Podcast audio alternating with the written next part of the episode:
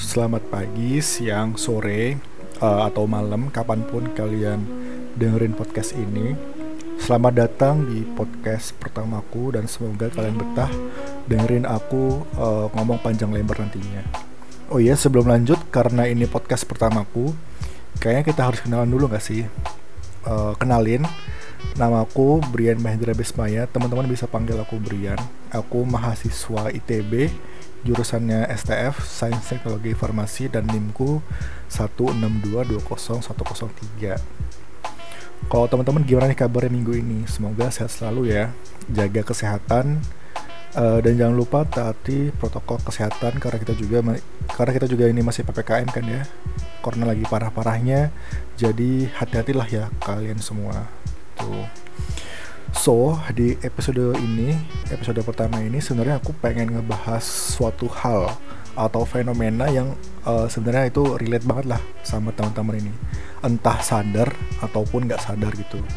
Apa itu? Nah, jadi kita bakalan uh, ngebahas tentang fenomena filter bubble gitu. Oke, mungkin kalian masih asing gitu ya sama filter bubble ini maksudnya apa? Apakah semacam istilah-istilah yang aneh gitu atau semacam permainan. Nah, bukan ya teman-teman. Jadi uh, sebelum lanjut nih ke pengertian filter bubble, aku mau ngasih uh, masih apa ya ngasih tahu film dulu nih.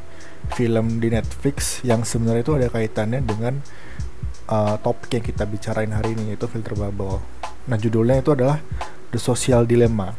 Itu kalau teman-teman yang belum nonton nih mungkin aku bisa ceritain sedikit ya. Jadi film ini secara garis besar itu bercerita tentang dampak negatif media sosial dan dunia maya.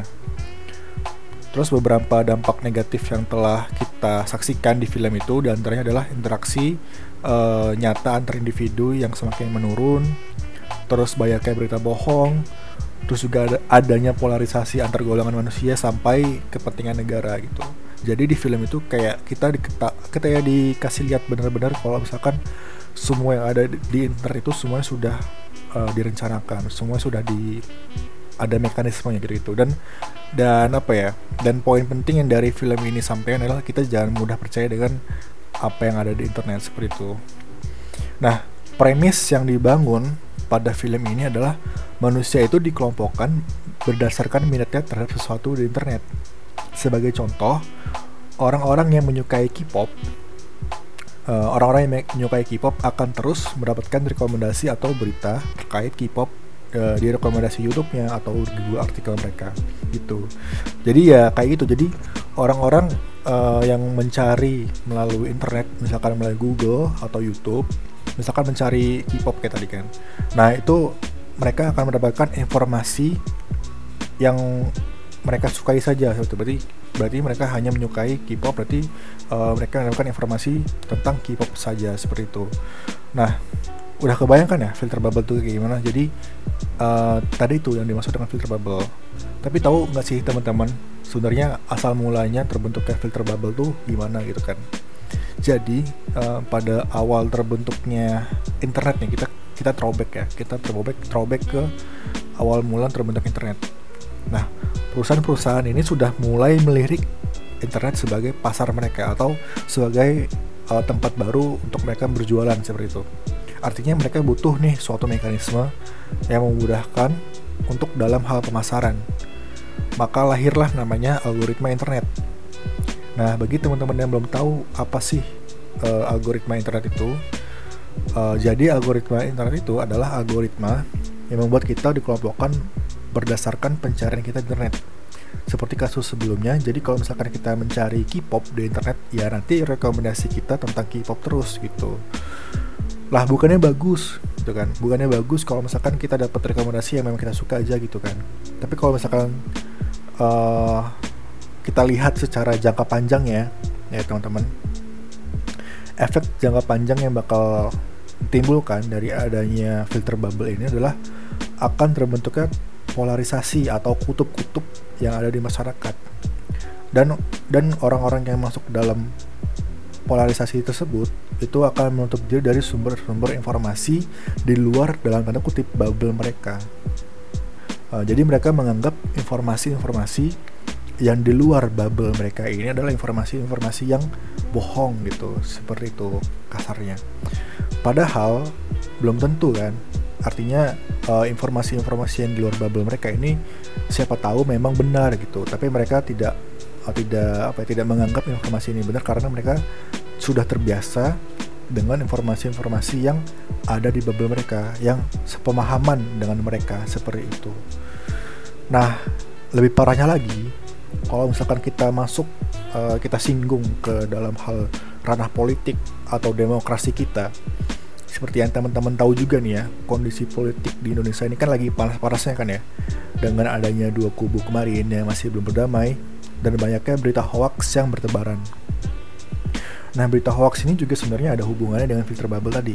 Jadi orang-orang yang mempercayai sumber informasi yang berasal dari bubble yang mereka yang itu belum tentu benar uh, justru mereka malah menutupi diri terhadap eh, berita-berita uh, yang di luar dari bubble mereka. Yang siapa tahu berita-berita yang di luar bubble mereka ini memberikan fakta baru dan perspektif baru. Seperti itu nah lebih jauh lagi nih kalau misalkan filter bubble ini tetap ada gitu lama-lama kemampuan berpikir kritis masyarakat di Indonesia itu nggak ada sama sekali gitu masyarakat Indonesia tuh justru cenderung menerima apa pun informasi yang mereka terima tanpa melakukan cross check terlebih dahulu. Kalaupun mereka melakukan cross check, hasilnya pun akan tetap sama karena mereka terjebak dalam sumber informasi di dalam dalam tanda kutip bubble mereka gitu teman-teman. Jadi udah kebayangkan ya kayak betapa mengerikan lah fenomena ini kalau misalkan kita biarkan terus terus terus berlanjut gitu kita, tanpa kita sadari bahwa fenomena ini uh, ada dampak buruk yang begitu besar. Uh, terus gimana sih caranya kita sebagai uh, orang yang mempunyai pemahaman tentang hal ini untuk bersikap gitu. Nah, sebelum aku kasih tahu solusinya nih, aku mau disclaimer dulu nih ke teman-teman.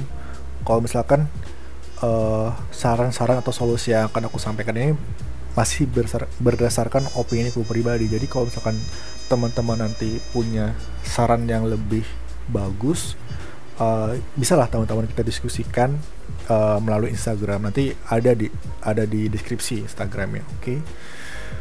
dan juga mau disclaimer dulu nih kalau misalkan uh, algoritma internet yang menyebabkan filter bubble ini itu bakalan ada terus teman-teman dan kita nggak bisa mengharapkan buat algoritma ini ditiadakan atau diubah Uh, jadi ya solusinya cuma bisa dari kita sebagai konsumen itu dalam menyikapi hal tersebut.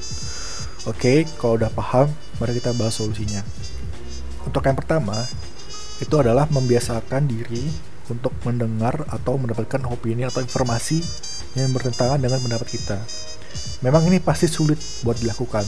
Dibutuhkan uh, kebesaran hati untuk mau mendengarkan orang yang berbeda pendapat dengan kita. Apalagi uh, ini mengenai isu-isu yang sensitif gitu ya.